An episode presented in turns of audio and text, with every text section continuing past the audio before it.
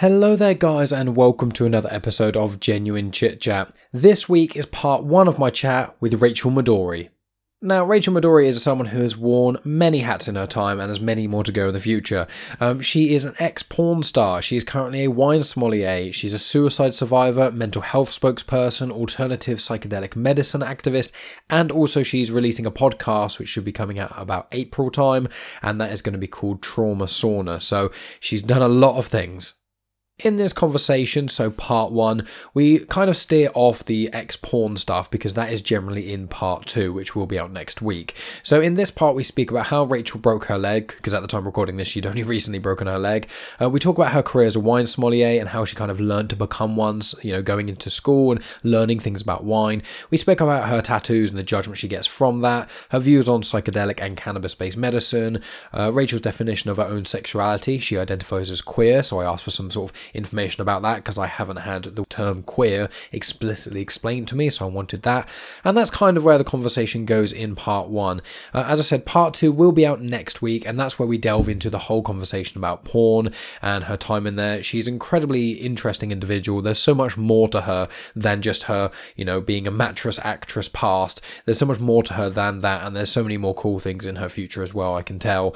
But if you are clamoring for that part two and you can't wait at all, then you can support Support me on Patreon, where the full unsplit version of this conversation is all on Patreon right now. You can become a supporter for as little as two pounds a month, which I think is three dollars to you Americans, and you get access to unsplit episodes of Genuine Chit Chat and also the exclusive Patreon Afterthoughts show as well that I do with Megan, but I will give more information of that at the end. So guys, that's enough rambling from me. There's not going to be any promos today, but you know, what you could do is it's Rachel's birthday on the eighth of March, which is the day after releasing this, and I know a lot of you guys don't fully listen for a couple of days, but if anyone is listening on the eighth of March or a little bit before that, wish Rachel a happy birthday, say it's from us. I've included the uh, social media for Rachel in the description of this episode. It is just at Rachel Midori on Twitter, Instagram, and on Facebook. I know she would appreciate that a lot, and after you listen to this conversation as well, if you feel like it, you know, send her a message, tweet out her, tell her how cool she is, because it would I know it would mean a lot to her, and it would mean a lot to me as well. So just want to say thank you guys for listening as always, and I will be back at the end of this part just to give you more information of part two, what's coming up, my Patreon, my other show, and a few other bits and pieces too. But all of that information as always is in the description slash the show notes of this episode. And I also want to quickly mention, guys, really sorry that when I recorded this episode with Rachel, I record over Zoom, I just forgot to press record for the first thirty seconds or so. I record my end locally, but obviously the guest is always on Zoom, so for the first thirty seconds or so, Rachel's answers weren't recorded. I've managed to edit it so it doesn't sound jarring, to, in my opinion, and that you don't really miss that much. It was more just the first few seconds of Rachel sort of introducing herself, so I do want to apologise for me being a pleb, but I do not feel that it takes away from the conversation at all, and after the first few thirty seconds, you know, there is no problem there at all. So just want to clarify that to you guys. Sorry to Rachel, and uh, yeah, let's get on with the show. Welcome to Genuine Chit Chat, where we have honest conversations with interesting people, and I'm your host, Mike Burton. I am here today with Rachel Midori. Rachel, it's absolutely wonderful to have you here. Thank you so much for joining. I realised before recording I never even explained how I had heard of you. You actually were on a very short part of a podcast of my friends. It was called uh, Fears and Desires by a guy called um, Issa, and he's awesome. He, because of lockdown, a few other things as well, he hasn't um, continued with the podcast just because, you know, it's quite a lot, quite a lot of things to do a podcast. So it, when you have something that takes up a lot of time, it becomes difficult to to do that. But he was, you were on there. And I remember that was really early days for this podcast um, that I heard you on there. And I was like, okay. And I remember, you know, sort of looking you up, and you had a website and things. And I remember thinking, this would be a really interesting conversation. I'll have to hit her up at some point. And then this is what, two years later? In my mind, just put a pin in that and then just leave it for ages. And then when I'm kind of looking at the new year for twenty twenty-one, I was like, who do I want to get on the podcast this year? Who do I want to kind of talk to? And I was like, you know what? I haven't, I still haven't contacted Rachel. So obviously I reached out, you responded, and here we are. So how are you doing in general? You know, after the year of hell that was twenty twenty, I'm, this is not that bad. Like, having to live with my parents with a broken leg is, it's easy peasy for me right now. So generally, mm. I'm doing good. Physically, I'm like seventy-five percent, but Everything else, I'm kind of, I'm hanging in there. I'm trying to. I mean, I get sad sometimes because everybody does, but I'm hanging in there. Yeah. Especially in this sort of situation. I mean, as you say, you know, going through, you know, a divorce especially is quite a, a, a big thing. And I know other people who during lockdown have had either major issues in their relationships or have split up as well for other reasons and things. But out of interest with your broken leg, I don't think I asked, do you mind me asking how you broke it? So I wish I had a cool story, like a really cool story.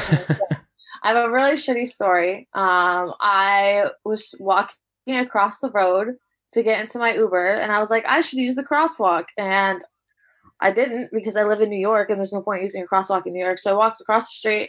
I was like turning to get into the Uber and I slid almost under it. And it's just ice, and like normally you would think it's fine, but the way I slid, my hands didn't catch my fall, my ass didn't catch my fall, like nothing caught my fall except my left leg slipped right under my butt and all my weight snapped my leg in half. Um, Oof. And as soon as it happened, like, this scream I let out was, I've never heard myself scream like that before. Like, a lady down the block heard it and ran over, and she was the one who, like, made sure I wasn't dead. And, like, the Uber driver, like, came out and looked at me, and he was like, are you okay? And I'm like, you can leave. And he was like, oh, okay, bye. And he left. Like, I didn't think he'd actually leave. I thought he'd stay with me. I'm in the middle of the fucking street. Um, and this lady stayed with me, and then this cop saw, so he came around, and um. I was a little mad because he was hot and he was holding my hand. And when the E M Ts came, like, they had to snap my ankle back into place, and they had to move my bones, even though they were cracked, and they had to straighten everything out. And he was hot and he was holding my hand, and I was looking at his beautiful blue eyes, and I was like, fuck A C A B, but thank you for letting me get through this. Um, I appreciate you. And then the little, the lady behind me was like, you're a strong woman. You can do this. I was like, that's what I need right now. Um, and they snapped my bones back into place. And now I went to emergency surgery a week ago, and they installed a bunch of plates and screws. So I'm a fucking cyborg now. That's the best next step, isn't it? You're ahead of the curve. Yeah, I'm trying to get full cyborg soon. That's all you need. That's it. That, that's the next stage. Yeah. I'd like to have one of those arms which you can just kind of like, it's like a Swiss Army knife where you can just like, one's got a bottle opener, but you can press it and like the fingers go in and come out with something else crazy. Exactly. I need, you know what? Like, I'm trying to gear up for the zombie apocalypse, and mm. that's the kind of thing that I would, I would need to survive. So it's just, I think it's just a basic human necessity at this point. Yeah, I mean, totally. And to be fair, with uh, breaking my breaking a leg and things, I was saying before we pressed uh, record, I broke my leg when I was eight years old. Uh, I was riding a bike with my dad, and I pedaled around a corner on this little racetrack that was meant to be for go-karts, and I just... I came off it at such a weird angle. My shin, I broke the same bones you broke, but I always pronounce them wrong. Is it fibia and tibula, or is it tibia and fibula? Tibia and fibula. Okay. It's such a beautiful picture. It's like a nice little boy and his dad, like, riding their bikes. It's going to be a great day. And then it wasn't. Yeah. And then my shin wraps around the ma- middle bar oh, of the bike. Oh, I feel for you. That was probably so traumatic for such a young child. Yeah, and I remember that was before, like, uh, mobile phones, or for the American listeners and yourself, cell phones, before oh. they were a thing. So... my dad, I remember, my mum was there as well watching, and um, I was laying on the floor, and dad was like, you know, get up and things. And I was like, I can't. And you could just about see the bone oh, under the skin pushing. No. Yeah, it was pretty horrendous. And he had to like run in the distance and climb over a fence to knock on people's doors to find oh. someone who was in, to be able to call an ambulance. And yeah, I went, I remember they had to put me under... Um, Uh, under uh, local anesthetic, I think it was, or whichever one puts you to sleep. And they did that, and they had to snap my bone back into place. They had to re-break it so it would grow back properly. Uh, so I was on crutches for ten weeks, I think it was. That's so horrible. Yeah, I think mine's probably going to take probably around that amount of time. But, like, at least you had, like, I don't know, you had, like, people, your dad was there, he went and got a neighbor, like... I had two, I had three things. I had a cop who I have a love-hate relationship with cops living in New York City. And I had this amazing, beautiful lawyer woman who was taking pictures of everything and like texting them to me. So I would have confirmation that, I don't know, I could sue someone. And then I have this crackhead that comes by and he goes, girl, you hit your head. You can't hit your head, but don't move it. When you break a bone, don't move it. And the crackhead's telling the cop to get some cardboard so I'm not on the ice. So like, it was just this beautiful community moment of white lawyers and cops and crackheads. It was really, it was... It was really unifying. Um, in my yeah. Life. Well, sometimes it's it's one of those kind of darker ways of looking at things is that, I know it wasn't necessarily quite as dramatic as a tragedy, but like the worst things happen to people generally brings out the best things in people. I guess so. I mean, your dad was probably really fast at running and, you know, fixing broken legs when he realized that you were really in danger. Yeah, yeah, it was uh, it was pretty speedy. I remember just watching. It's pretty much the only memory I really have is looking down at my leg and seeing the bone, seeing the bike, and then seeing him.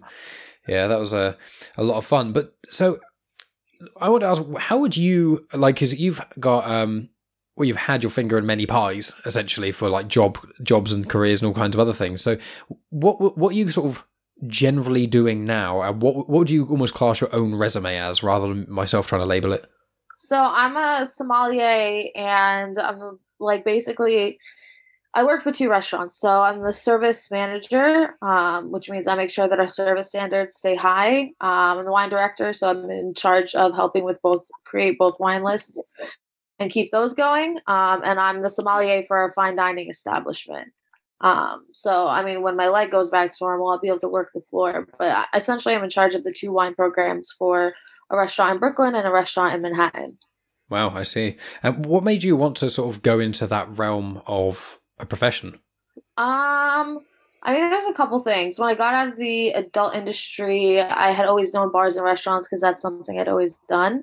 So I ended up working at a fine dining spot in Los Angeles, and I had a small job there. I was like a back waiter or polisher or something, and I just did a really good job, and I eventually like worked my way up and enjoyed it. And I became a captain, which is like a server's highest position, because in fine dining, they have different levels.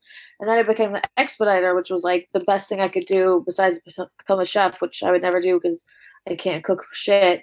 Um, but I became the expediter, and that was huge for me. And I wanted to start working with wine because I would always see the sommelier, and I was so like baffled by it. It was crazy that people would spend this amount of money on it. It was crazy that it went with such different foods. It was just cool to me. And um, the head sommelier there was this really strong, independent woman, and I always looked up to her. So I asked if I could help, and I basically like broke down boxes in the cellar for a while.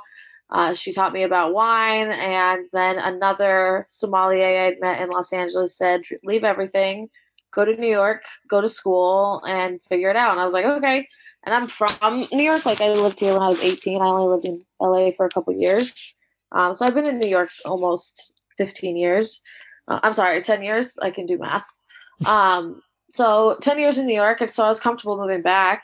Um, and I went to three different schools. And then I started working as the sommelier for this company. Well, I worked as a sommelier at a different restaurant, but that was a shit show job. I didn't like it. So then I started working for this company, and um, they gave me free range of the first restaurant, and now I get to help out with the second one. So mm. I just drink a lot of wine. I see. I mean, it, wine is one of those things where the it, I think it's the number one alcohol for not to... not to uh, ridicule you or anything like that, but snobbery, like, to put it bluntly, is like the wine is the Absolutely. one. That's crazy. Yeah. So how, how does one, like, cause I don't know much about wine at all. I know a few names of them and vague general ideas of flavor, and that's about it, but I'm not really a wine drinker. Both my parents were, but I'm not really. So what is it like it, when you, you said you went to sort of school to learn about that, that sort of aspect, was it a, more so about the, the wine itself? What did you actually sort of learn? So it depends on the school. So when I went to the American Sommelier Association, which is the longest program I've been in, they teach you about everything. So they're teaching about the history of wine, who brought grapes where, like what routes did they travel, what's the actual like geographical history of it. And then they're teaching you the science behind it, like how a grape can get broken down and made into alcohol. And then they're teaching you social aspects, like how did certain wines affect certain centuries and certain like cultures. Um, and then there's other ones where you're just learning about grapes. So you're learning that this grape looks like this, smells like this, tastes like this, um, when it's made from this area. So like this Chilean Syrah tastes like this, looks like this, always looks like this usually. But, you know, this French Syrah tastes completely different, looks completely different, but it's the same grape. Um, so those are kind of the two things you're learning. You're learning everything that it affects in the actual world and just what it actually is, because it's always changing. Like, I've tasted shit that I could have sworn I knew what it was, and it was something I'd never heard of, which will always happen. Like, that's the thing with snobbery and, like, being a sommelier. And, I mean, a lot of people don't expect I am one when I talk to them because, like, my all my tattoos and, like, that I have a neck tattoo and that I have a sleeve and everything. Um, and also just the way that I dress sometimes. But it is super snobby. Like, when I went to school... There's a couple schools I specifically don't like because it's like very male, white male dominated, um, which is super infuriating. So it is, it can still be a really pretentious, it's just really pretentious industry, honestly, because people are dealing with things like that are thousands of years old and have all this tradition. And it's usually a wealthy person thing. Like I come from a pretty like poor family, so this is not normal for me. I worked my ass off to like go to three schools. Um, so I'm just kind of trying to break that pretentious idea of it. Like, I know my shit, but I don't look like I know my shit, which is fine. Like, I think I look pretty dope. Yeah, I mean, your tattoos are fantastic and things. And like, that's one of the, the sort of little p- talking points I kind of noted down was with tattoos. Um, I've got um, a few on my arm as well. I've got like half a sleeve's worth. Um, do you want to see them? Like, I you, don't, you don't have yeah, to. I can't, uh, okay. Well, people on, I'll have to put them on um, Instagram or so. I think they're on social media somewhere, but they can't. Have, they're both Star Wars tattoos. Oh that's my god, the thing. They're so colorful! So right, I'm gonna have to edit this part out because it's gonna be oh, so uh, terrible oh for the listeners. But, oh. They're so how wow how wait how long ago did you get that one? Uh, that one I got about uh, how, how old am I? Uh, I think I got it about four years ago. I think yeah, this one was about four years ago. It's so powerful. Um, yeah, and obviously Darth Vader there and Obi-Wan Anakin, and then the one on my arm, which is kind of hard. This one I love. The blue is so fucking cool. Yeah, so I'm going to be, I think the bottom half of my arm is going to be blue and the top half is going to be red, and the top half's going to have like Kylo Ren and Darth Maul and that sort of thing on it, and the bottom half, I don't know, Ahsoka and stuff probably, but I'm a massive Star Wars nerd and my other podcast is a Star Wars podcast, so, you know, you I kind of have to. I, I wish I could say I've seen Star Wars, but I have yet to do it. I think I tried once. Uh, I may have to try again because I really feel like I'm missing out because everyone's so excited about it, so I think I'm going to try and watch it again. I mean, I'm disabled now, so I can. I have plenty of time to watch Star Wars. I mean, it's just like watching a series. Like when you watch, like I saw something online, which is like, you know, Breaking Bad is like fifty-something hours, you know, Game of Thrones yeah. is like sixty or seventy. And it's like all of those sort of series are huge amounts. It's like all the Star Wars films, there's eleven movies out uh, and they're each between two and two and a half hours in general. So there's, it's about thirty to forty hours, which isn't that much in lockdown. In normal time, it was. Oh, yeah, well, back like, Back before I would binge like Blacklist in a day. Mm. So. Well, exactly. Um, but with, with Star Wars, I totally get when some people say they have they haven't watched it or made the leap, because the problem is, is a couple of the entry films are not the best. Um, but m- all my listeners have heard me talk about Star Wars far too much. So with you and your tattoos, what um what are they? Like, you don't have to tell me every single one of them, but are there any that specifically mean a lot to you or anything like that, or that you're just cool? Um, I don't really. Well, this one, my hand one does. So this is a Kraken that mm. um, me and my younger sibling got together. Um, so they came to visit and we had lunch and we hung out and everything. And when them and I get together, like we just do crazy shit because we feel like it. So they were like, hey, do you want to get matching tattoos? Mm. And I was like, yeah, but like you can pick it out, but just don't pick anything crazy. And like they were picking out like rats and like creepy looking shit, and I'm like, okay, you have to pick something like I'm getting this on my hands because now if someone's gonna pay for my tattoo, like someone's gonna see it. Like I'm not gonna get a hidden tattoo that someone else paid for. So they were like, I'll pay for it. Um so they picked out the Kraken and they have one on their right bicep and I have this one on my hand and they're exactly the same. So that one I like. um I like my neck tattoo. Like that was a huge just thing that I saved up for myself, like while I was going through like my divorce and my kind of, you know, figuring out myself. And it was always something I wanted since I was very little, but I'm really glad I was able to execute it. Um, besides that, I have a Bible verse on my back that like, I want to get rid of just cause I don't like believe in the Bible, but mm. I want to keep it cause the message is kind of nice. Um, but besides that, I just get this shit because I want to look like a fairy. Like, I just want to look like a like a weird emo fairy. Like, so I just keep coloring in my skin and like adding flowers and spider webs and shit. I mean, why not? I mean, I'm literally covering my entire left arm in praise of a Star Wars franchise. So, I mean, of a sci-fi franchise. Yeah, why not? You know, I I don't know what else I'm going to get yet. Behind it. Well, yeah, exactly. That's that's all I'm gonna. I have. I'm always fighting with myself of what I'm going to get when I eventually finish the Star Wars sleeve as well, and what other tattoos to get on there. It's like, but the good thing is, is that while I'm locked down, the options are limited. And also it's like, I, I take out a small amount of money each month and just put it in cash in a pile in my room. And then when that's enough, then I get a tattoo. Yeah, the tattoo stats. Exactly. Yeah. So, um, I love that. And also with tattoos, have you found that in your life, because um, it's rude to ask a lady her age, but you're not much older than I am, I think. You don't have to say... Yeah, I'm twenty-eight and in a couple weeks. Yeah. March eighth is my birthday. Oh, well, March sixteenth is my birthday, so I'm turning twenty-seven uh, in a... You're in a, a while. Pisces? I am, yes. Yeah, so am I. I'm a fucking psychopath. Yeah, yeah. Well, I've I turned the the psycho fire within me into just burning passion for things I enjoy. So I'm just like a super nerd when it comes to everything I like. I'm really into. That's how I kind of focus the insanity. Well, thank God. At least one of us knows how to handle what's going on up here. So with that, in, in sort of with that, do you find that people? You mentioned it, you kind of lightly touched upon it with uh, obviously being in the realm of wine, but like, do you find people generally judge you for having tattoos, especially the neck tattoo as well? It is not as common still in certain places.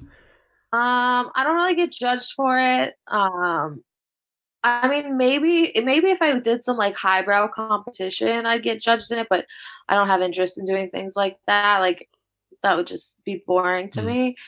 Um, But things are just so much more progressive now. Like my boss, obviously, like I speak with him because also being a manager, like I am the face when people like see the restaurant sometimes if the G M isn't there.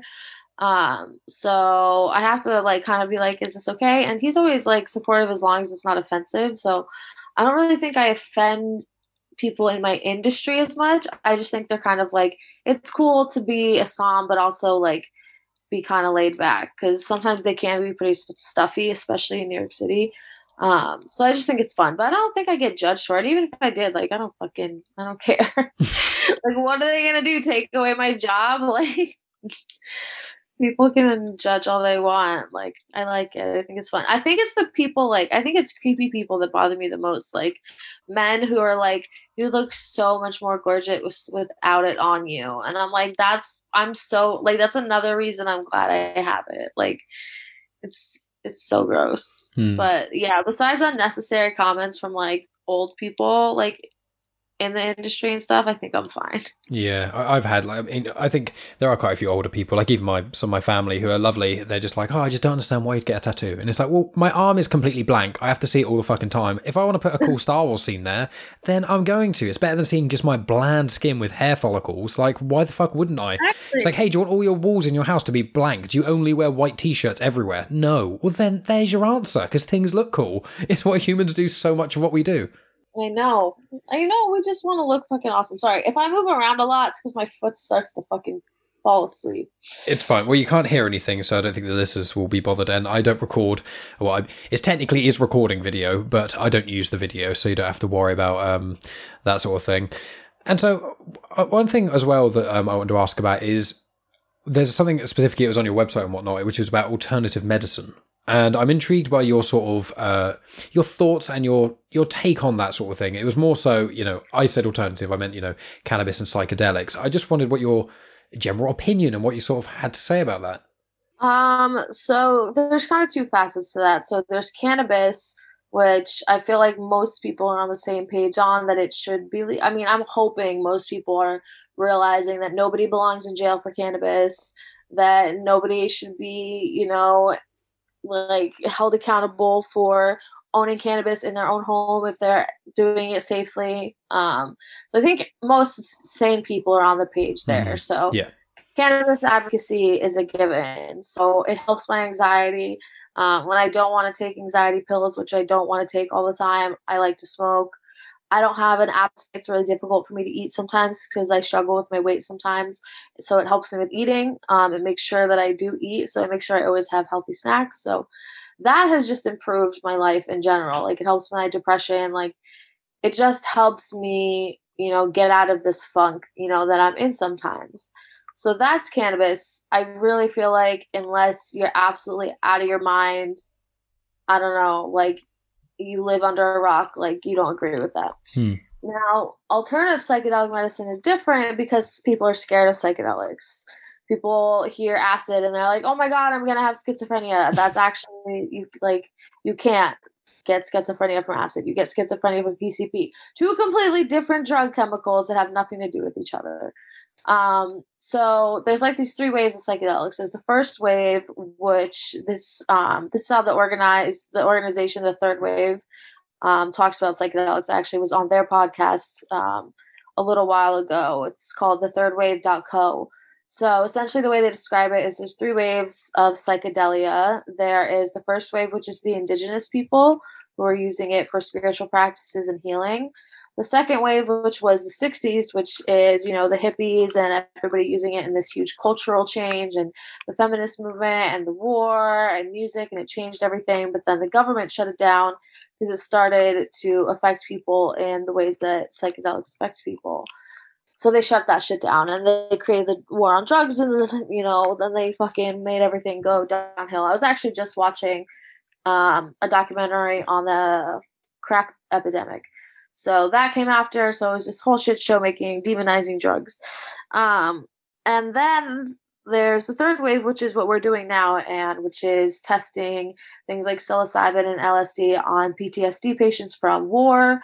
Um, doing it with doing M D M A and emotional therapy and um, couples therapy, using L S D to help with depression uh, and alcoholism, uh, which has been a huge breakthrough, is helping with alcoholism. And that's that's really what like made me realize what, you know, I'm kind of doing on my own is really, it's going to be something someday. And I I want to get involved somehow where it's actually a part of my life legally. Um, but I mean, I'd have to be a fucking doctor for that.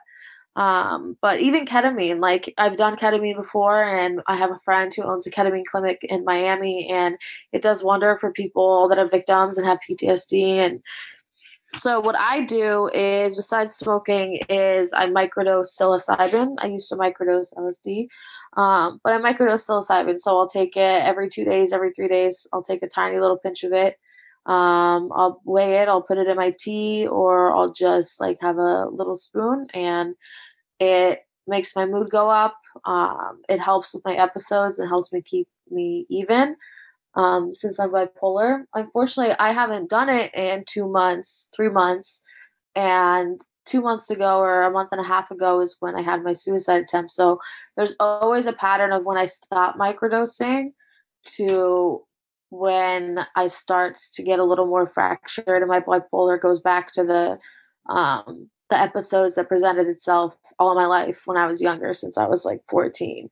So by using the microdosing of the shrooms, it actually is able to connect the receptors in my brain that aren't connected, because when the bipolar creates the imbalance, I don't behave like a normal human being. Hmm.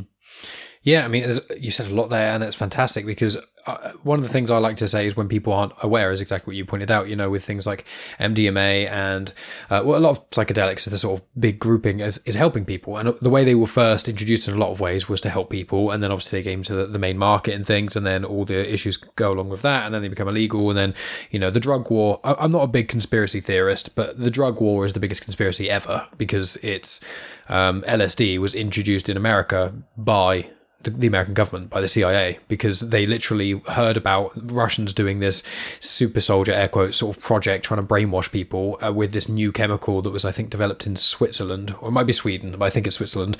And then they went and bought the entire world supply of acid and then started testing it on American citizens by uh, using it on uh, people who are, had severe mental illnesses and things, um, who are, uh, I can't remember the term, it's the asy- asylum was what they used to call it at that time, institutionalized, that was the a better way of saying it. People like that, but that were unknowing, they would get people, put them in straitjackets who had schizophrenia, lock them in a dark oh. room and play like a loop of like seven oh seconds. God, no. Dose them with uh, acid to try and brainwash them to turn them into a Manchurian candidate sort of situation. And this is called M K Ultra. This is what the whole uh, thing was about. And what they did, some of the people, the public could also volunteer, and some of the public did. And one of the guys who volunteered enjoyed it so much, he would begin, then became one of the biggest distributors of acid throughout the, I think it was the sixties or seventies. And so because of them bringing it and buying it all and bringing it over to America and testing loads of people, they brought acid, the thing they now class as being illegal, to their own country. And that's what America oh. do constantly. Oh, well, that's what America does with most things, is we mm. fuck everything up for ourselves ourselves and then like we try and blame other people. Like, that's just what our country does. Why I fucking hate it here. That's why I have an internship in Spain, because I'm moving my ass to Valencia. Like, I don't respect anything going on over here. Um, but yeah, I mean, and it's, I don't know, it's just, it's scary, you know, because I think everyone should drop a tab of acid once in their life before yeah, they die. With a trip sitter, with someone who they're comfortable with. But it's just the fact that you have to actually convince people it's good. You know, I remember having a conversation with a family member, and they're like, they're complete, like very religious, whatever. And they're completely against cannabis, completely against psychedelic therapy, completely against alternative medicine. And they said that if I could have cannabis in a pill shape form, I would take it. I'm like, it's literally not even a, it's not, it's not critical thinking for you. It's just, it has to look like it's coming from a pharmacy, which are actually worse. Like, I would trust like Frank down the street who grows weed more than I would trust like some pharmaceutical company giving me shit. But people actually think like that. Like, that's my own family member that's like, I think cannabis is dangerous. You never know what potheads are going to do, but I would trust it if it looked like a little pill.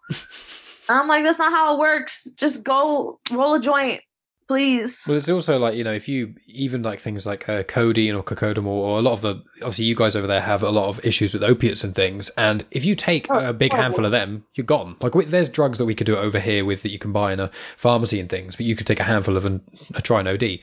But I think it was, no one has ever died directly from cannabis in the sense of ODing, because the, I think they worked it out. There's, there's something called, Uh, I should know the name of it. I should have written it down. But it's basically um, the amount that you need to take on average that would kill someone. And there's a certain amount of grams of pure heroin, pure coke, whatever. They said the amount of cannabis it would take for you to die would almost be your body weight. And th- your brain, could, before you'd even get to that point, your brain will fully reject it. If you keep smoking enough weed, eventually you will just throw up when you've had too much, and it's impossible yeah. to smoke enough or to eat enough to get you to the level that could kill you before your entire body rejects it. So it's literally impossible to die from.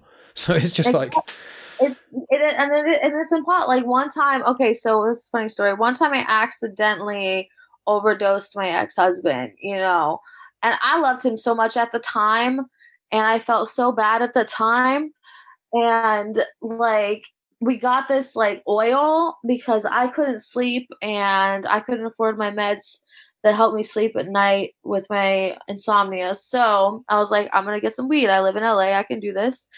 And I got some weed, and I had taken some in my tea, and my ex-husband had asked what it was. And I told him what it was.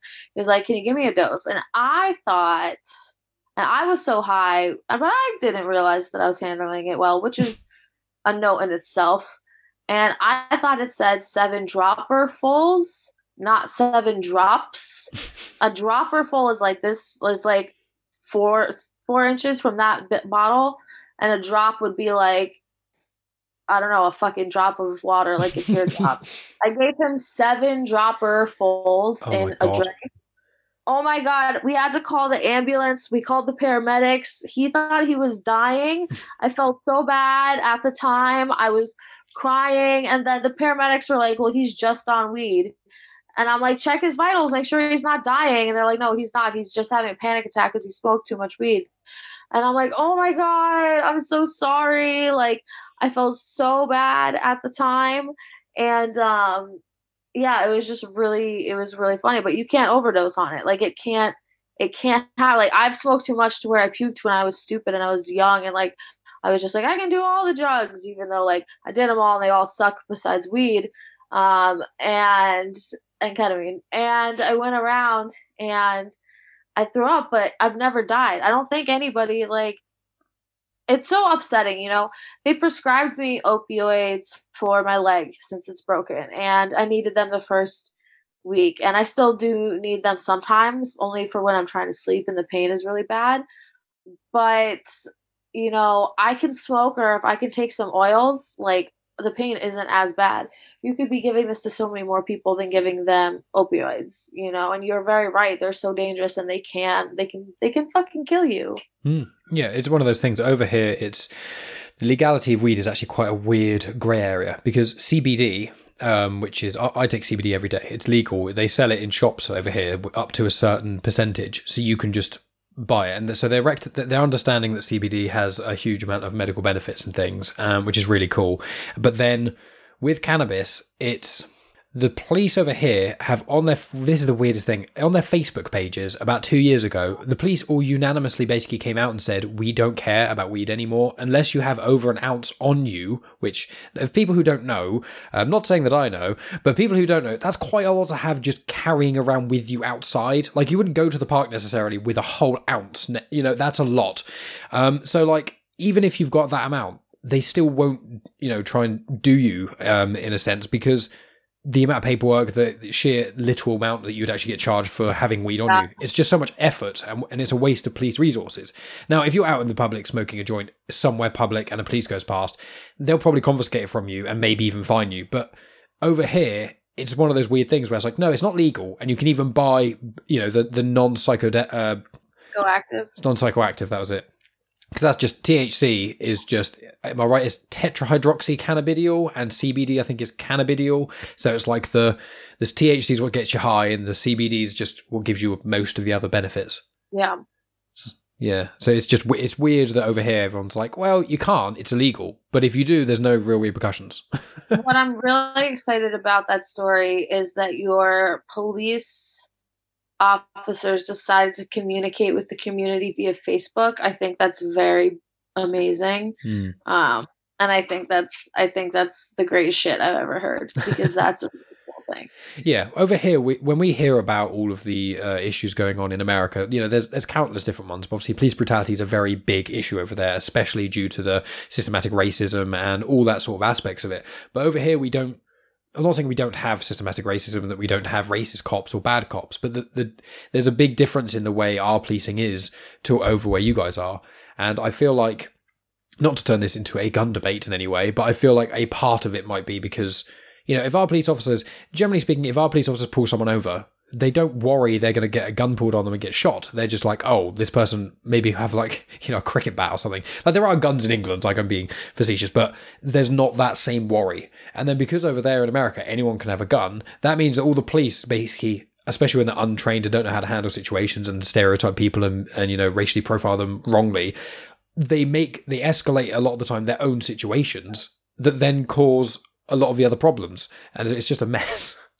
It's a no, yeah, it's a shit show actually. Um, no, it's it's it's a complete mess. I remember, you know, watching some videos and a couple of documentaries on gun violence and um, different countries and how they handle certain things. And I remember this woman telling a story that she had been traveling, and I forget what country. I think she was in Germany, and she had gotten pulled over for speeding. And she was an American, but she was just visiting on a holiday, and she was shaking, like visibly shaking and scared. And like the police are like, what is wrong with you? What is wrong with you? And then they looked at her I D and they were like, they literally said like, I need to find the video. They literally said like, you're not in America. Like we're not going to hurt you.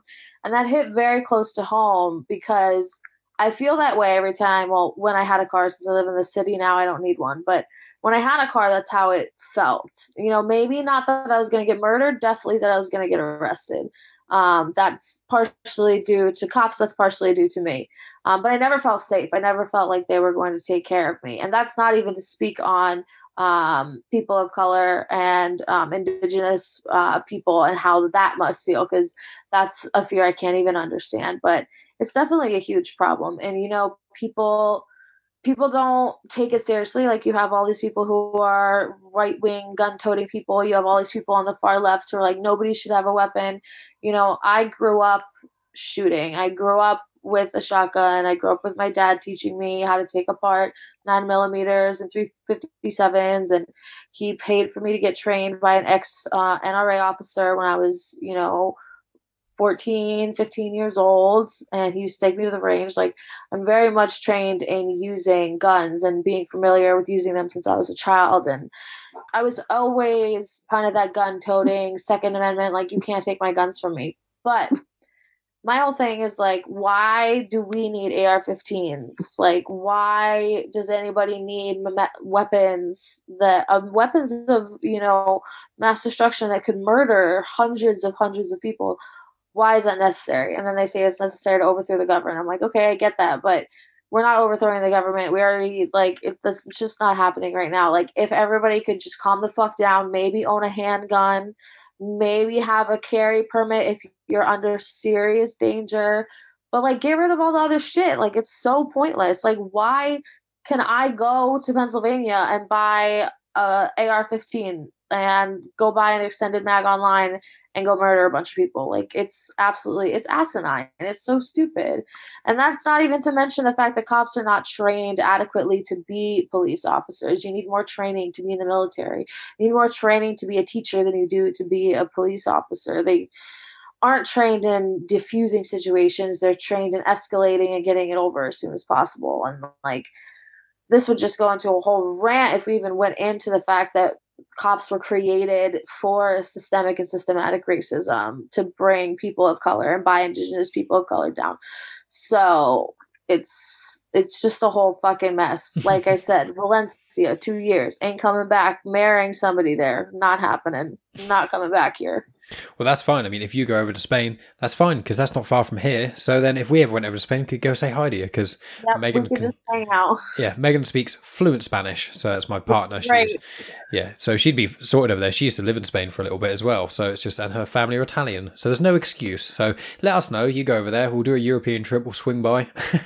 Hey there. Is that your wife or your girlfriend? A girlfriend. Girlfriend, I'm going to have to borrow her for a few months in Spain, sorry. That's fine, yeah, I'll tell her. I'll, uh, that's not a problem at all. Great. Yeah, well, she, she's been like, um, she's known as my self-proclaimed co-host, because she occasionally just pops up on uh, my podcasts and sometimes, and so so many people have heard her on podcasts. Then a couple of friends of mine said, oh, can I come on your podcast? I'm like, yeah, yeah. Oh, but only if Megan's on. Okay, cool. So like my friend Tonya, she's been on three times, and before she came on the third time, she's like, can you bring Megan on, please? I want to want to talk to Megan. So I was like, okay. Megan's popular. She's great, yeah. Okay, I'm going to bring Megan on a totally non-romantic date in Valencia in two years. That's fine. Do it. She would absolutely love that. And also, you've got dogs as well, and she loves dogs. Now, well, I lo- we both love dogs, but she. Are you trying to set me up with your girlfriend? Yeah, I am. Yeah, yeah. I mean, she she's uh, she's not that way inclined, unfortunately. But um, you know, it's it, it's funny. She's she has got a a friend at work, um, a female friend at work who is a lesbian, and she specifically, like, I always joke with Megan. I say, like, I would never worry that you would cheat on me with a guy, but with Kerry, I think you probably would, like, because she's they're, they're that kind of closeness in things. And I've got a mate of mine, Bradley, and she says the same about us, like that we're like a gay couple, and it's just, it's one of those, it's fun things uh, like that. So yeah, go try, and if you can turn her, then congratulations. You know, you can probably do better things to her than I can. I'm turning the straight girls in the night. That's it. That that's the ploy. That's what the that's what all the far right people are concerned about, isn't it? It's all the yeah. anyone who's not straight trying to turn everyone else with their ideologies. Oh yeah, I mean, they like it's a weird thing, you know. First of all, the ideology of turning somebody gay here is it's borderline. It's it it is crazy. It's kind of like it it's kind of like thinking we're infecting them, or thinking that we can turn someone. You can't turn someone that way. You know, you are that way. That's just who you are. And it can be fluid. It can change. It can be very many things. But the idea that you can turn someone into being attracted to a certain type of person is so asinine that I can't even, I can't even believe it. Like, I'm, it's, I've had way too many discussions with people that, you know, I've spent time with, you know, in my family and stuff. And it's just, it's, it's too much. It's so, it's so crazy. It baffles me because, like, I'm to clarify, I am straight. But one of the things is that I've said, like, when I was single, especially, if you could, if I could flick a switch and it would make me get, uh, make me bi or pan, I would do it. Like, why? Like, I've always been like, why would, why would not, why would everyone not want to be bi? Like, why would you not, or pan rather? Like, why would you not want to just, like, especially when you're not in a sort of long-term relationship or anything like that? Why would you not want to try all the food, all of the food on the sexual palate? Like, why would you not? Like, me personally, like, I'm not into dudes, but it's not because I don't like the physique of dudes necessarily. Like Chris Hemsworth, Bradley Cooper, there are so many dudes, who, and Brian Molko, Placebo, a lot of guys who are either rugged or androgynous or whatever. They are stunning. They are gorgeous, and it all looks great to me until you get to the crotch, because dicks be yeah. gross. They're awful, and there's nothing. No matter how, they're gross, and there's nothing to me. Like, my one is gross. It, they are no, thank you. Like, I totally understand women when they're bi or lesbians or anything. I'm like, yeah, because Men's you nether reasons are grim. It's it's gross to a lot of us. But I know it's, I don't understand it. You know, I switch between, you know, what am I bi? Am I pan? Am I a? Am I lesbian? Am I gay? Like, it's always this whole thing. And that's why I just consider myself queer. You know, I, I tend to have an emotional attraction to women more, and I tend to just use men for that ugly crotch area. Um, but because I'm kind of still finding myself, I'm free to do that. But, you know, I do. I don't understand why people like think it's weird or don't want it. Like, that just opens up. Like, if guys are always complaining about not getting a shot in at the club, like, open up your options, like fifty percent, like go for the other team, go for the same team. Like, you're going home with somebody at that point, because you just got a hundred people, a hundred extra people like on your streamline. Everyone should just be gay, honestly. Yeah, I, I do want to talk about sort of uh, that aspect of things. But before we go into that, I want to bring up something you mentioned, which is um, the term queer. Now, I um, I understand most of the terms, but with queer, it's one that has eluded me because I've looked it up and it seems to give different definitions. Is there is there a specific definition of queer, or could you explain it a bit more? Because I'm not fully up to scratch with it. I don't think there's a, there's a definition of queer. So queer is non-defining, in my opinion. That's how I use it. That's how I perceive it. Um, it's non-defining, you know. I don't like for, I wouldn't like for one day to be like, am I bi? One day, am I gay? One day, am I straight? You know, do I like this guy because I'm straight and I th- am lying and having a gender crisis about everything else?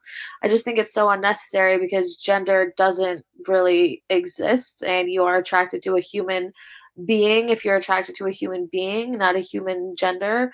So for me, queer is just a kind of broad spectrum to say that I'm not defined by anything, that I can't be defined by um, any of those sexualities, because it could be different. You know, if aliens landed down on this earth and they called them something, and having sex with them was called a certain sexuality, like, I would be that, because I'd probably have sex with it. So I'm queer. Like, my, I'm just all over the fucking place. Mm, yeah.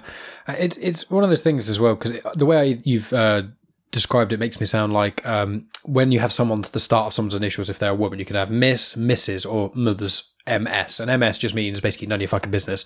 That's almost what queer, from where you've described it, it's almost like, oh, what sexuality are you? Queer as in it doesn't really matter, and if that if I tell you queer and there's anything other than okay, then there's a problem, because it just doesn't actually matter at the end of the day. As long as I'm not trying to shag you, like, it doesn't matter. So is that kind of yeah. vague?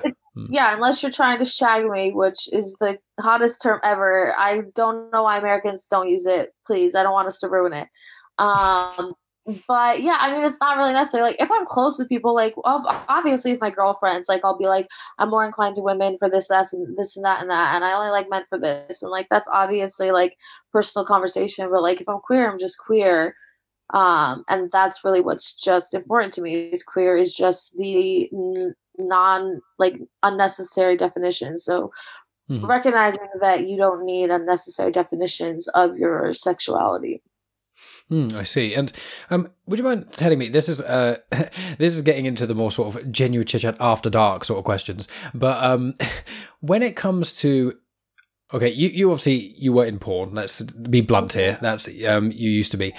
Long time, like four or five years. There we go. So, like, out of interest in that realm, and also outside of that, with sex, do you find that, obviously, because you said you have generally more emotional connection with uh, women and you use men for their members, is it more so sort of, do you find one gender in general is better than another gender at for yourself? Or, like, I'm always intrigued by someone who is either who, who does who slept with both genders, and if there is, because there's ov- obviously there's the stereotype that men are bad at sex, which most men will probably say, eh, I'm I'm the exception, I'm not. And I'm thinking, with one of the jokes of Megan is that uh, you could cheat on me with any guy, I could maybe keep up to scratch with most guys. If you cheat on me with a woman, there is no way. If you cheat on me with Kerry, she's going to make you come like no one ever has. There's no way I can compete with that.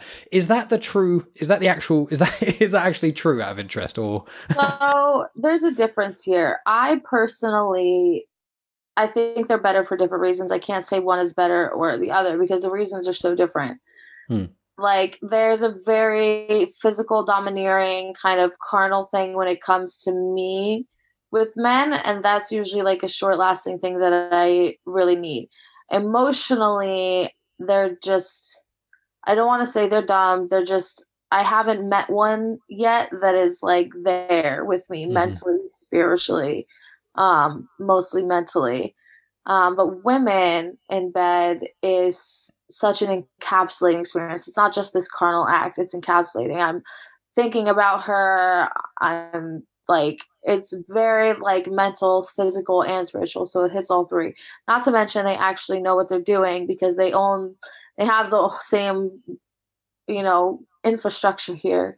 No so, fumbling around trying to find the right spot. They yeah, already know like, where it is. They, they know what they're doing. And it just seems like they care more. Like,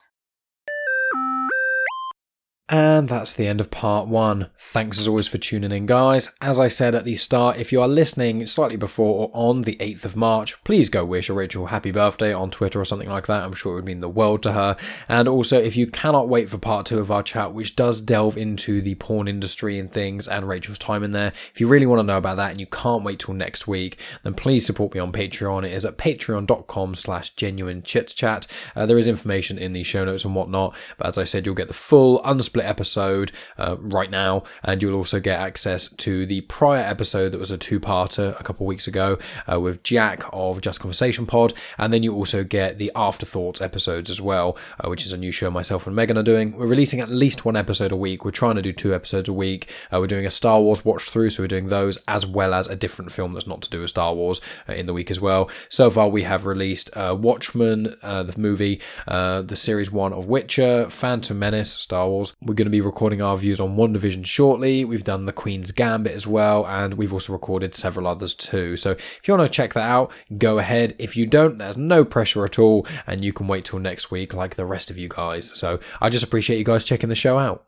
And I also want to quickly add, if you check out patreon.com slash genuine chits chat, you can find our views on The Witcher Series one completely for free, as well as our views on Star Wars The Phantom Menace completely for free as well. So you can go on there, listen to those two posts. You'll have to scroll down a little bit when you go on there, even if you don't have an account, but you can listen to those two Afterthoughts episodes completely for free. And then if you enjoy them loads and you really want part two of this conversation with Rachel Midori, then you know you can go and support. But just thought I'd throw that out there, guys, and I'm going to stop going about Patreon now. Thanks a lot. So what else have we got coming up? I recently recorded an episode with Steve J. Ray. Now, you may remember Steve J. Ray from the episode last week with Professor Elemental. Uh, me and Steve had plans to have a conversation with a certain individual. They were a no-show, and I don't know if they're going to be coming on the show again. Uh, we'll kind of see how things play out over the next couple months. But me and Steve, while we were waiting, had a really cool chat, and we just ended up talking about comic books and Alan Moore and a few other cool things as well. So, you know, in next week, there'll be part two of the chat with Rachel, but then the week after that will then be the chat with uh, Steve J. Ray. I've got a few other things in the pipeline that I have not yet got explicitly confirmed. I've been confirming them to the guys on Patreon, but I don't want to confirm it here just in case. Uh, but yeah, cool, few cool things coming up, and this year is turning really promising. You know, it, it's a lot of fun. And as I said in the intro as well, you know, Rachel Midori is starting up her own podcast called Trauma Sauna. That should be out with the first episode in April. I've included a link to that in the show notes too. In addition to that, I've recently been on the Podcasts We Listen To show. I've included a link to that in the description like I do with all of the recent collaborations and guest spots I've done. Uh, I spoke about Genuine Chit Chat for the first part of about thirty minutes or so, and then the second part I just spoke about Star Wars and Star Wars Comics and Canon as well. So it's a really, really fun chat with Jeremy Collins. Please go check out Podcasts We Listen To if you guys haven't. And if you're on the search for new podcasts and things, go on the Facebook page of Podcasts We Listen To, because they have each week great threads all about, you know, different genres of podcasts and what you can get into and stuff, and there's there's loads of cool things there too. In addition, I was on episode seventy-six of Frank Burton's Ragbag Podcast, and in addition to that, me and Megan were also on the fifty-two Love Podcast in early February, so lots of different things to get your teeth into there, as well as a few other things in the show notes. And the other thing I always talk about at the end here is my other show, Star Wars Comics and Canon. It's on the feed of Comics in Motion, so go check that out. I've started uploading the episodes onto YouTube as well. I'm about ten episodes behind on Genuine Chit Chat's YouTube, and I've got a few artwork things to sort out too, but if you want to hear about Star Wars comics, whether or not you've ever read a Star Wars comic before in your entire life, if you just like Star Wars, even if you've only seen the original trilogy and you want more information about certain characters, I've got you covered, because I tackle the prequel era, the sequel era, the original era. I tackle certain, I do character bios, I do events, I do like different aspects of things, like how did C three P O get his red arm? That was a really early episode, I think like episode four, something like that. How Kylo Ren got his red lightsaber. I'm going to be tackling how Darth Vader got his red lightsaber in the future. Uh, there's loads of cool things as well well. There's even a comic series called The Journals of Old Ben Kenobi, when Obi-Wan was on Tatooine, you know, basically waiting for Luke to get old enough for him to be able to train and things while he was in exile. There's a mini-series essentially on that that I also tackle. So there's loads of different things there.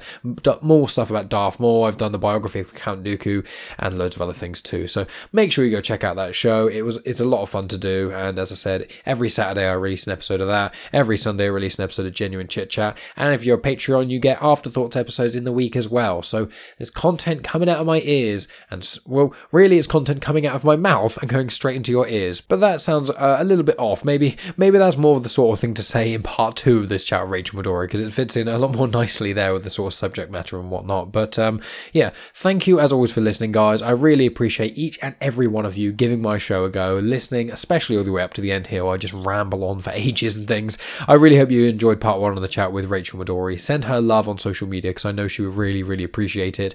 And as always, guys, um, I will talk to you all next week.